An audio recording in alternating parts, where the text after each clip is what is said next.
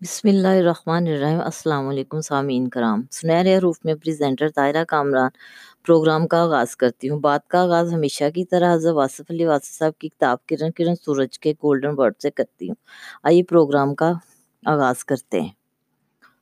آپ فرماتے ہیں اپنی دعاؤں میں اللہ کریم کو راہ نہ سمجھایا کریں کہ اسے یوں کرنا چاہیے، ایسے نہ کرنا چاہیے، اس قوم پر رحم کرنا چاہیے، فلاں پر غضب غضب اور فلاں کو تباہ کرنا چاہیے۔ کچھ لوگ اپنے آپ کو اللہ کا ایڈوائزر سمجھتے ہیں اور اسے کہتے رہتے ہیں، یہاں فضل کرو، یہاں تباہی کا گولا پھینکو۔ اس کو نست و نابود کر دو مجھے اور میری اولاد کو ہمیشہ کے لیے سلطان سلاطین بنا دو۔ ایسا قطن نہیں، اللہ نے اپنے حبیب کے دشمن کو بھی تباہ نہیں کیا۔ شرار بو لہبی، چراغ مصطفی کی ضد ہے۔ لیکن پہچان ہے۔ شیطان اللہ کا دشمن ہے، اس کی ضد ہے، لیکن پہچان ہے۔ سنت اللہ یہ نہیں کہ اللہ اپنے دشمنوں کو زندہ ہی نہ رہنے دے۔ اللہ کا دستور کچھ ایسا ہے جیسے نہ ماننے والوں سے کہہ رہا ہو کہ تم نہ مانو۔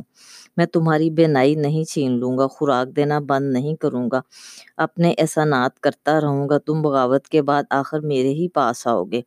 اور اس دن تم جان لو گے تم کیا کرتے رہے تھے۔ اللہ سے کسی کی تباہی نہ مانگو۔ سب کی اصلاح، سب کی خیر، سب کا بھلا مانگو۔ موت زندگی کی محافظ ہے اور زندگی موت کا عمل ہے۔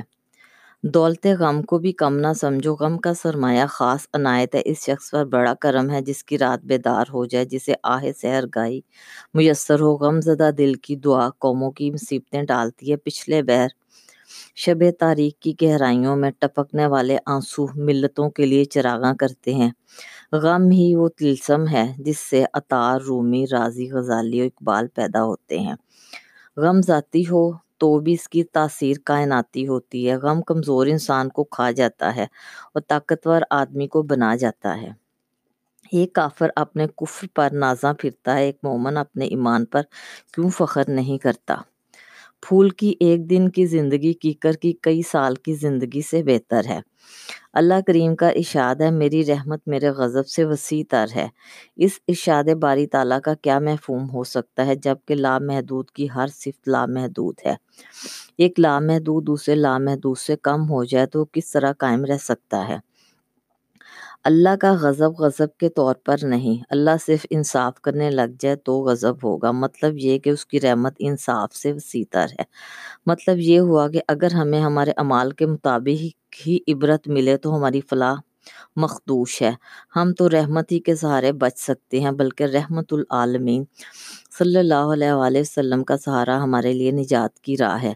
مطلب یہ ہوا کہ اللہ سے اپنے اعمال کے حوالے سے انصاف نہ مانگنا چاہیے۔ اس سے صرف رحم کی تمنا کی جائے۔ شفاعت رحمت ہے اور انصاف غضب اور رحمت غضب پر حاوی ہے۔ زندگی آمدن اور خرچ کے علاوہ بھی بہت کچھ ہے۔ اس میں چہرے بھی ہیں اور نگاہیں بھی۔ ہر علم کے برعکس ایک علم ہے۔ اپنے علم کو مخالف علوم کی زد سے بچانے کا علم بھی آنا چاہیے۔ چراغ جلانا آسان ہے، اسے آندھیوں سے بچانا ضروری بھی ہے اور مشکل بھی۔ ہر خواہش کے برعکس ایک خواہش موجود رہتی ہے۔ انسان کے اندر تضاد و بے یقینی سے بر وقت صحیح فیصلہ نہیں کرنے دیتی۔ خوش قسمت انسان صحیح فیصلہ کرتا ہے اور صحیح قدم صحیح وقت پر اٹھاتا ہے۔ نتیجہ اللہ کے سپرد کرتا ہے۔ معاف کر دینے والے کے سامنے گناہ کی کیا اہمیت؟ عطا کے سامنے خطا کا کیا ذکر؟ ہم ایک سماج میں زندگی بسر کرتے ہیں، لیکن ہم فردن فردن اللہ کے ہاں جواب دہ ہیں۔ ہر انسان کا رزق اس کے وجود کے کسی حصے میں محفوظ ہے۔ اس حصے کا تحفظ کرو۔ مثلا لکھنے والوں کا رزق ذہن اور یاداشت میں ہے۔ قلم میں ہے۔ بولنے والوں کا زبان میں۔ گانے والوں کا گلے کے سوز میں۔ حتیٰ کہ کچھ لوگوں کا رزق صرف چہرے میں ہے کچھ لوگوں کا رزق قوت بازو میں ہے، کسی کا رزق مکاری میں ہے، کسی کا رزق ایمان میں، کسی کا بے ایمانی میں، کسی کا رزق اس کے اپاہنج ہونے میں ہے، معصوم بچوں کا رزق ان کی اپنی معصومیت میں ہے۔ کئی ملکوں میں جنسیات بھی معاشیات کا حصہ ہے، غرض کے انسان اپنے وجود کے کسی حصے کے ذریعے اپنے پیٹ کی خدمت کرتا ہے۔ سفر پر خرچ کرنے والے سفر ناموں سے رزق وصول کر لیتے ہیں۔ بڑے بڑے آستانوں پر لنگر پکتے ہیں۔ آپ کو معلوم ہے یہ رزق کہاں سے آتا ہے۔ ایک دوست دوسرے سے بولا، تم نے وہ کہانی سنی ہوئی ہے؟ دوست نے جواب دیا، نہیں، میں نے تو دوسری کہانی سنی ہوئی ہے۔ موت سے زیادہ خوفناک شے، موت کا ڈر ہے۔ اس چیز کا ذکر نہ کرو جس کو دیکھا نہیں۔ اس کا بھی کیا تذکرہ جو کسی کو دکھلائی نہ جا سکے۔ زمین پر ہی مشرق اور مغرب ہے آسمان پر مشارق و مغارب نہیں ہے آسمان بے جہد و بے سمت ہے۔ خطرات کے باوجود زندگی وقت سے پہلے نہیں ختم ہو سکتی اور احتیاط کے باوجود زندگی وقت کے بعد قائم نہیں رہ سکتی۔ آنکھ نہ ہو تو نظارے کا کیا قصور؟ حضوری قلب نہ ہو تو قرب حقیقت کا کیا مطلب؟ تمنا سفر نہ ہو تو جزائے سفر کیا؟ دل مومن نہ ہو تو زبان کا کلمہ کس کام؟ منزل کا فیض ہی امادہ سفر کرتا ہے۔ جس چیز کی آرزو ہے وہی چیز حاصل آرزو ہے، اور وہی خال کے آرزو ہے یعنی آرزو ہی حاصل آرزو ہے۔ حقیقت کے سفر میں ارادہ بھی حقیقت ہے اور سفر بھی حقیقت ہے۔